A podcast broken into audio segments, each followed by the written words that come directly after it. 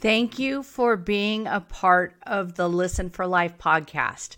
I am so honored and grateful to each of you who reach out and give wonderful feedback and tell me about your experiences and how some of these topics are striking close to home and how they help you feel supported.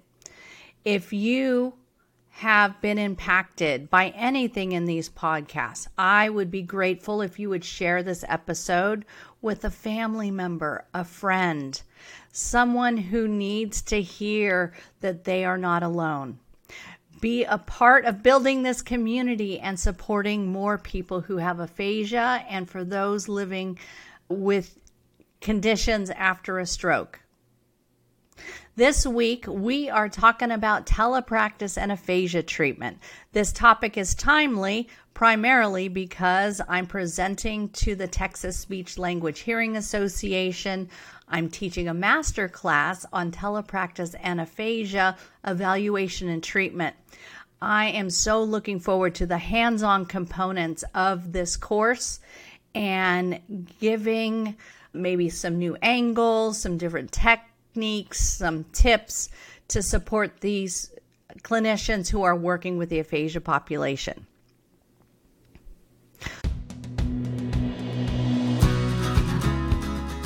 Welcome to the Listen for Life podcast with Genevieve Richardson. Genevieve is a speech language pathologist rehabilitating adults with communication challenges after a stroke or due to a neurological impairment. Living with aphasia is hard, caregiving is hard you are not alone. Get equipped with knowledge from experts in the field and professionals you need to know. We'll hear stories and experiences from others who are navigating life with aphasia. So, put your earphones in and take a walk outside. This isn't just a podcast. This is a community, a resource, and a support system. We're in this together. Do life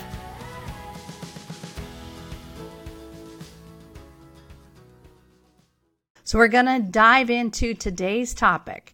But first, I'm going to tell you a little background about how I got started in telepractice. I met my mentor, Bill Connors, sometime early 2010. He and I built a relationship in that he was helping to coach me with a couple of my particularly challenging clients who had a dense aphasia and apraxia. I had taken Bill's course, Neuroplastic Principles of Adult Aphasia Rehabilitation. That course blew my mind. Bill was a pioneer in the field. He had a different angle. He had specialized for so long working with clients who had chronic aphasia. So, chronic aphasia is anything after six months to a year. It depends on the literature that you read as to what that time frame is. But Bill had started his practice in 2005 seeing folks over the computer. He had such specialized skills that he thought he wasn't going to be limited to the Pittsburgh area. He really had a passion for supporting clients with chronic aphasia, and he did that over telepractice. So when I took this course from Bill, call it 2010, he literally had two different clients. I'm going to say Zoom in because that's the reference for 2023 for video conferencing that most people are familiar with. But he was using a different platform that is actually no longer in existence. All it provided was live in time video picture of him with the client. So their pictures shared the screen, and then they had a chat box. And even though that was the limitation for the technology at that point, he was still helping clients achieve and reach their goals because he was a real specialist in the field. Fast forward to 2014. My family and I are now moving from California to Boston. I know what you're thinking. That is a big move, and it sure was. So, luckily, again, Bill and I had stayed in contact for years, and he brought me into his practice to start working with his clients in California. I worked for Bill for just over six years prior to his passing, and then I started Life Speech Pathology. So, technology has evolved over these almost nine years that I've been doing telepractice. When I started, we were on WebEx, which was more of a corporate platform. But what WebEx gave us was a whiteboard some of you who have used Zoom may not know what a whiteboard is unless you work with a clinician that's using it, or you have personal experience, or you have kids or grandkids who have used the whiteboard on Zoom during the pandemic when everybody was at home under lockdown. So, the whiteboard, I feel, revolutionized telepractice for adult treatment. We were now able to write words on the board. The client could annotate on the board. That means they could write, they could draw pictures, they could use an arrow to point. We were able to have a shared reference. We were able to put on their strategies and goals and their homework and they were physically able to print out these PDF whiteboards after the session and continue to practice at home. So, I just wanted to give you a little bit of background about how I got into telepractice. And you can maybe tell from my enthusiasm, I'm passionate about it. But let's talk into talk a little more about the nitty-gritty of telepractice. But before we do that, I specifically want to set the stage and define some terms because I want to make sure you are understanding what I'm saying when I throw out these terms. Aphasia, that is a condition that can impair speaking, listening, reading, or writing. It impacts all forms of general communication. So let's talk about in general how does a person think? How does a person even come up with their words for what they want to say? There's a whole lot more to this, but I'll just give you a quick thumbnail sketch. First, you have to have a thought. A thought can be an image, it can be a feeling, it can be a sensation. You then have to take that thought and turn it into a concept. What is it about that thought? If it started as a feeling, how do you conceptualize it? Is it good? Is it bad? You start to make judgments about that thought in the form of a concept. From there, you take the concept and you start applying meaning to it. So if it's, let's call it a bodily need, the urgency to get to the restroom, perhaps. So you have the thought, you have the body feeling. Now you have the concept like, uh oh, I better get going. And now the meaning is you need to communicate to the people around you to help you get to the restroom on time. Then you move to intention. In this example, the intention is get your need across so that someone can help you, if you were to need it, to get to the restroom in time. And then you have to take it to the word level. Is it one word level? Is it a gesture? Is it pointing to a word on a communication board? If the person is verbal, now they have to be concerned with putting the words in order. And from there, intonation. If it's something urgent, the intonation, how the words come out. You know, does it sound urgent or does it sound like, oh, it can happen in the next half an hour? That's intention. And then from there, the final step of conveying a message is articulation. How do you take the words in your head and program your mouth to make the sounds that are added together to form the words. And that's how we get a message.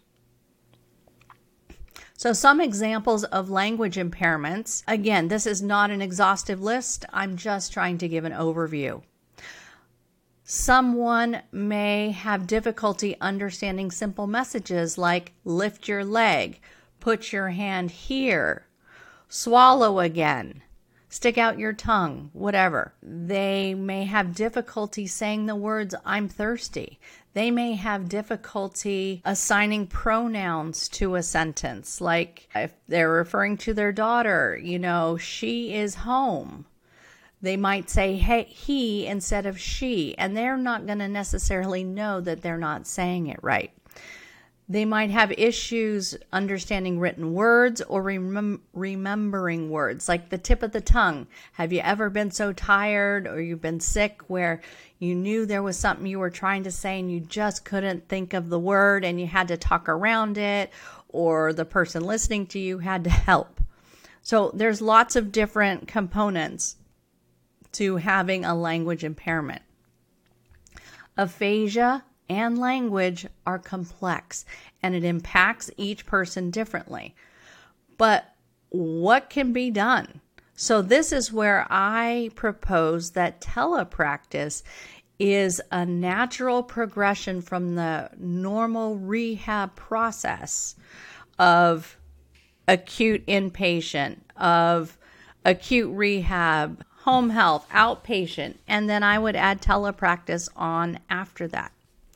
So, telepractice is video conferencing by basic definition. There's lots of different platforms out there. Zoom is the one I'm going to be referring to today.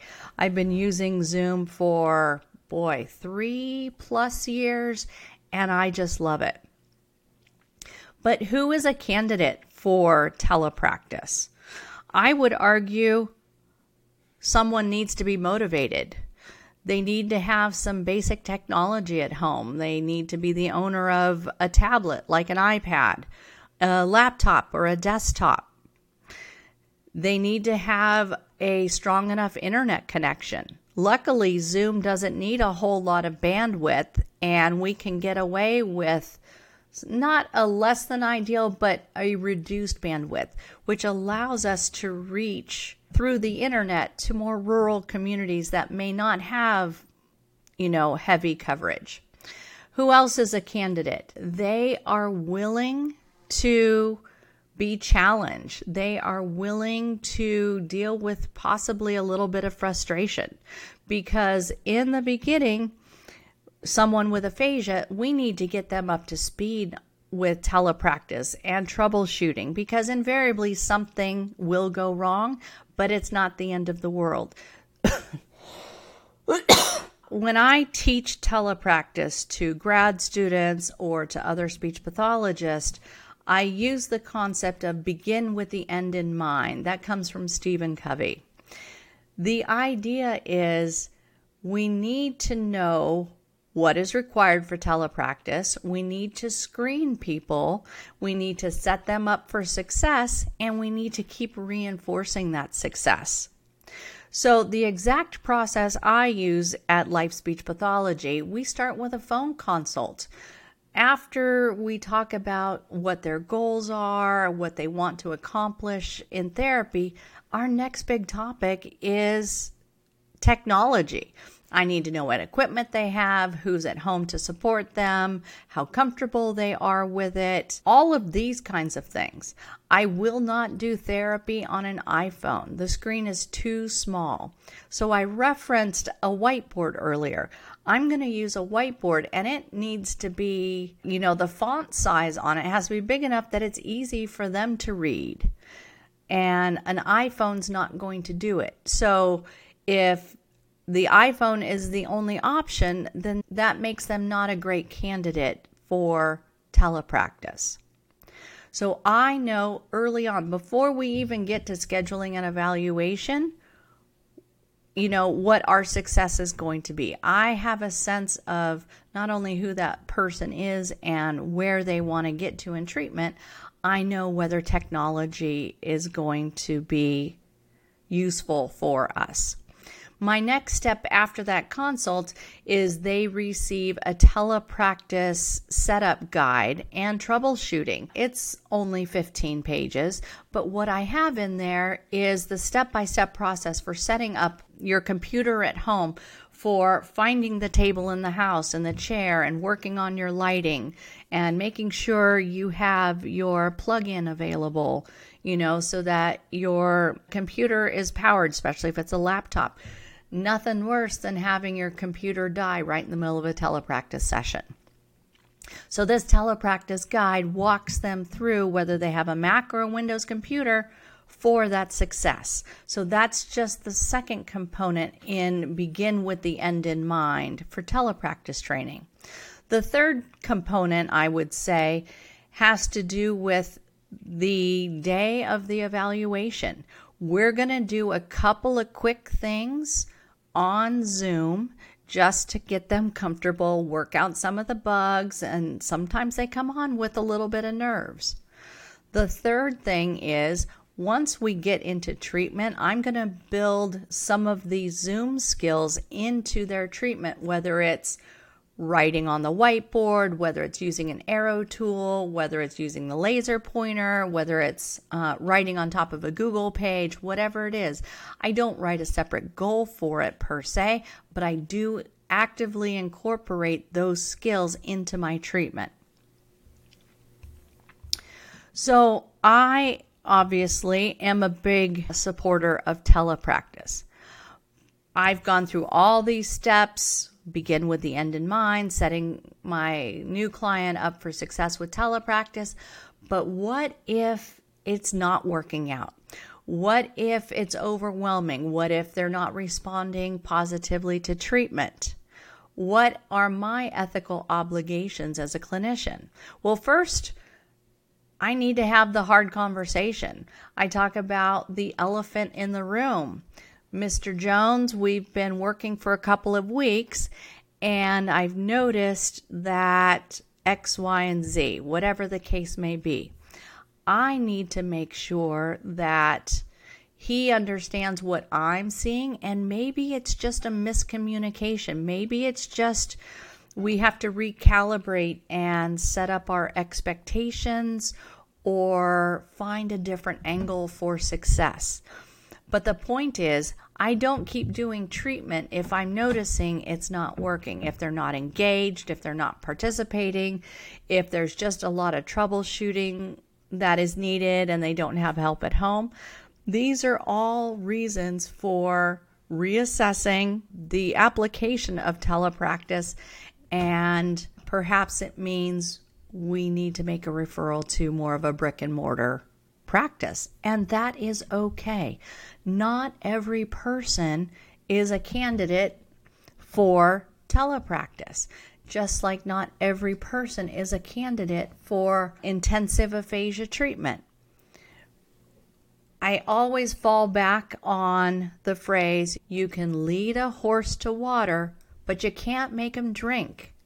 I had to learn a long time ago as a clinician that even though I'm enthusiastic for what we're working on and the progress they're making, if they are not self motivated, I can't reach their goals for them. The family, the spouse, the partner can't help them reach those goals.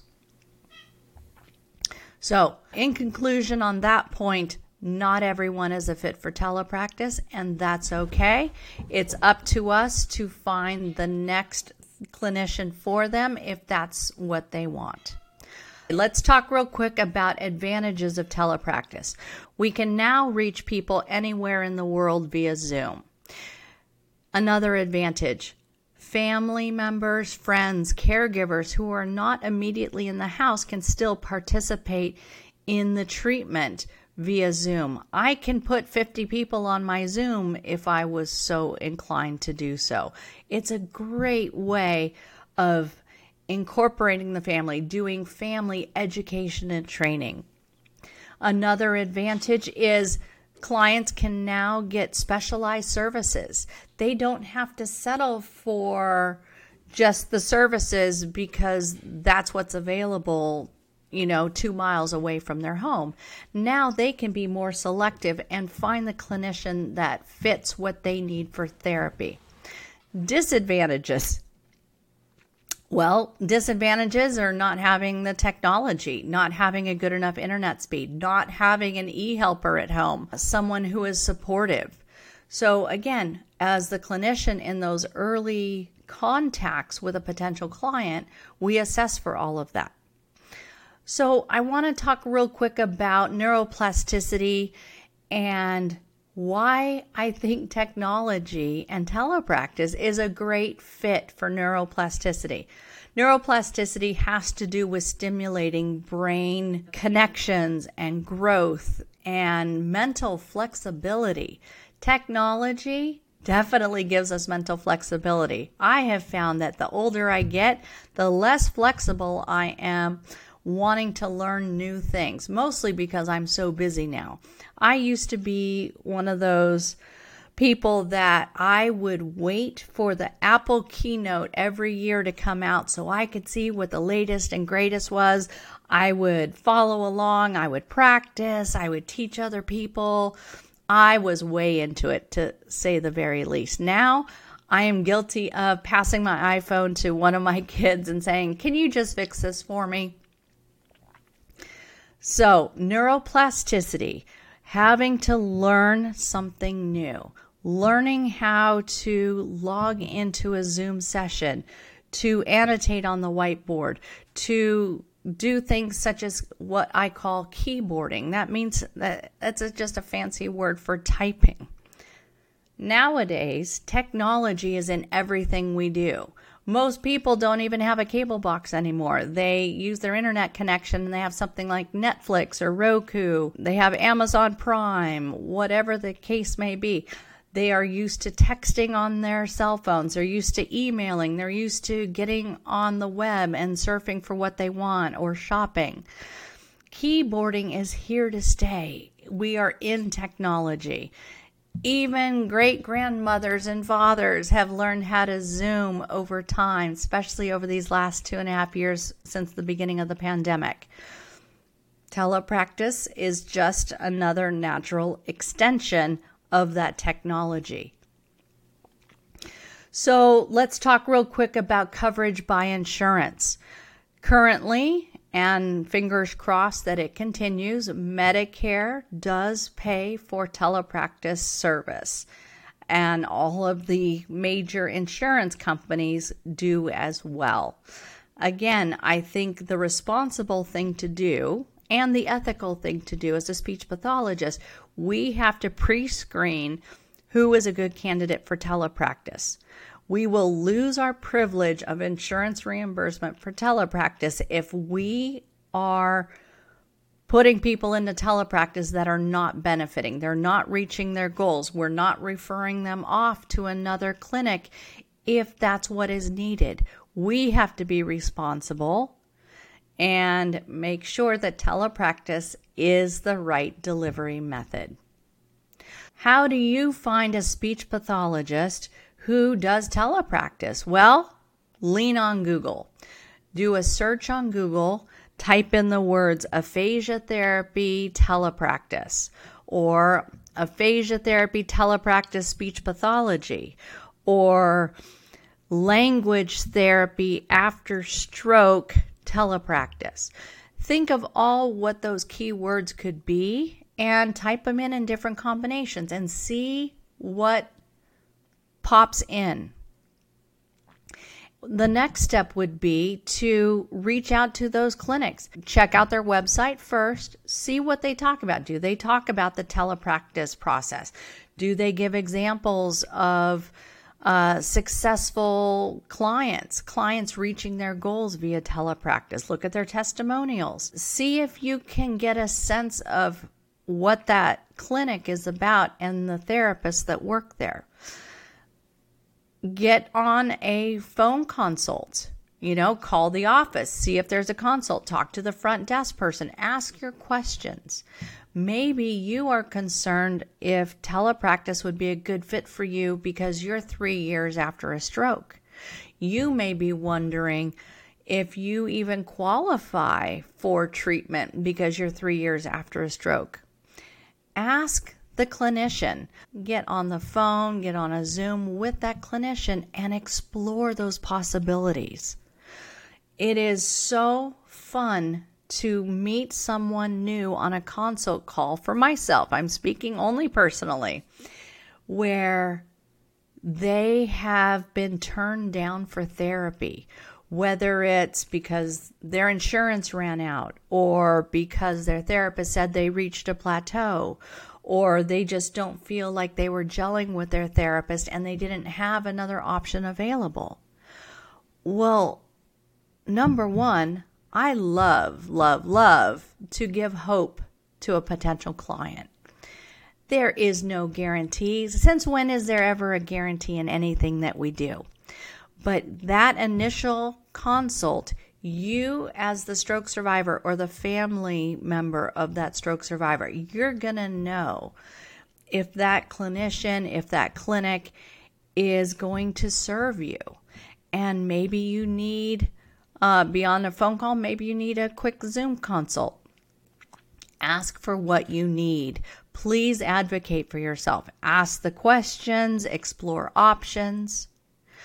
I'm going to wrap up this episode and with my soapbox about plateaus. I don't believe in plateaus for aphasia, praxia, dysarthria, cognitive therapy.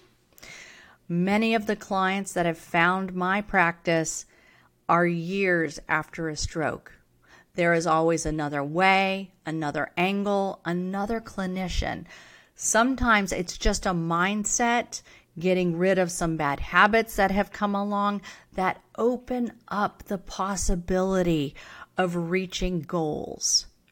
We still, as speech pathologists, have to be goal directed. We can utilize the power of telepractice to incorporate interests, websites, activities that our clients love. Oh, I almost forgot the most important part, probably the part that is more meaningful to you in this episode. Let me give you a few different examples of how I use telepractice to reach client goals. So, I'm going to talk about one client. Boy, we've worked on a lot of things over time, but I will say one of his primary goals was getting better with numbers. Initially, he had trouble just hearing a number and understanding what it meant. If he saw it written down, whether it was typed or handwritten, he knew exactly what it was. He had that concept. But if he heard it, it was a no go.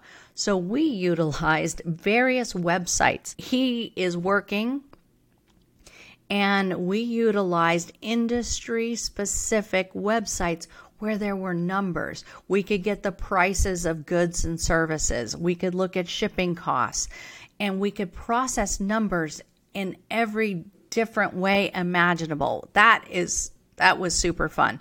Also, geography was very important to this client, whether it's uh, traveling or a route or going from Amsterdam to South America.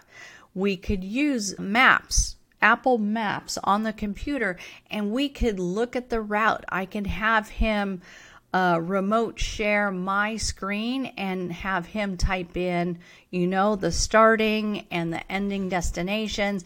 Then we could talk about the route. We could talk about distance. Then we could still incorporate in numbers. We could talk about days of travel. We could talk about weather. It was fun, interesting, functional, and appropriate for what he did every day at his job. Let me give you another example. One of my clients has difficulty putting sounds together into words and then taking those words and putting them together into full sentences. Early on in her treatment, I utilized telepractice to record snippets of our session so that she had that to practice. So we would write out all of our content, what we were working on that day, words or phrases, sentences, whatever it was. We'd write that out on the whiteboard.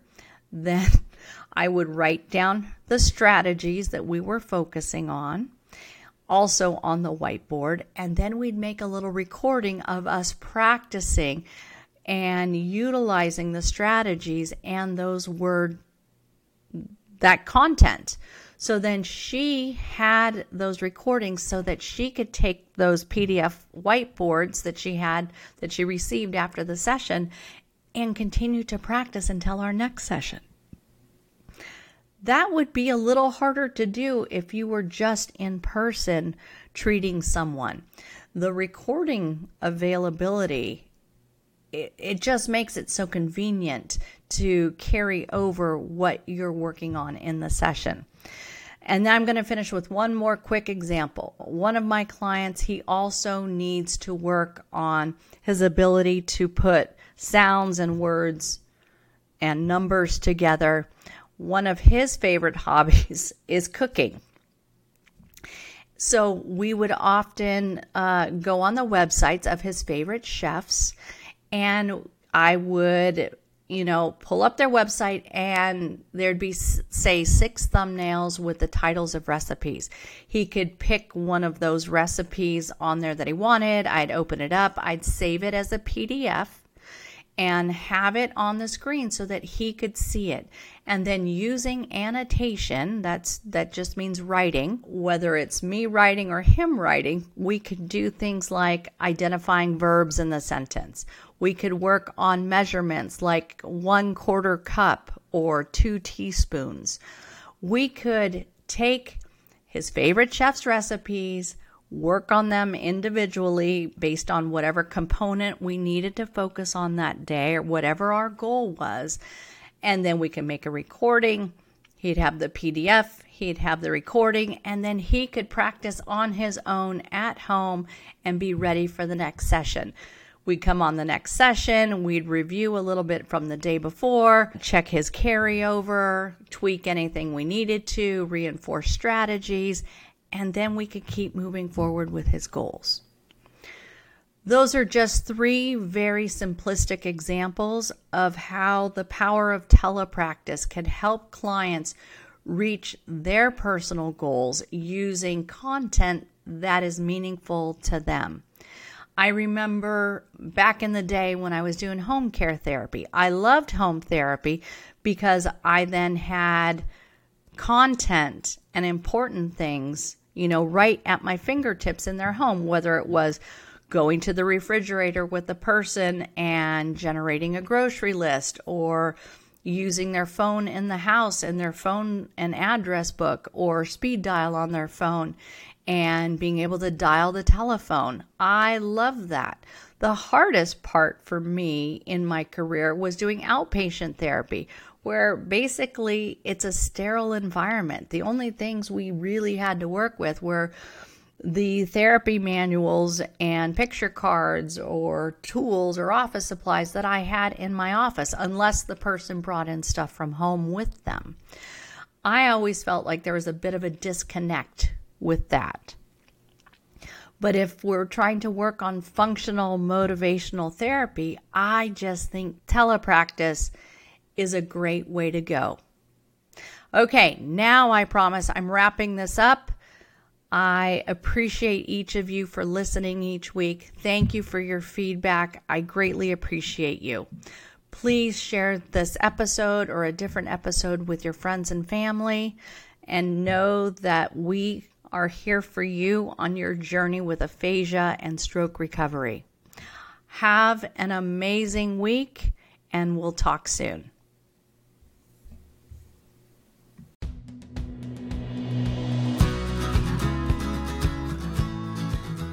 Thanks for tuning in to the Listen for Life podcast. We hope you feel empowered and supported. Head over to listenforlifepodcast.com to see the show notes with links and information from today's episode. Do you have a topic, a resource to share, or a guest recommendation? Inquiring minds want to know. Let us know in the comments section. Wishing you a fabulous week.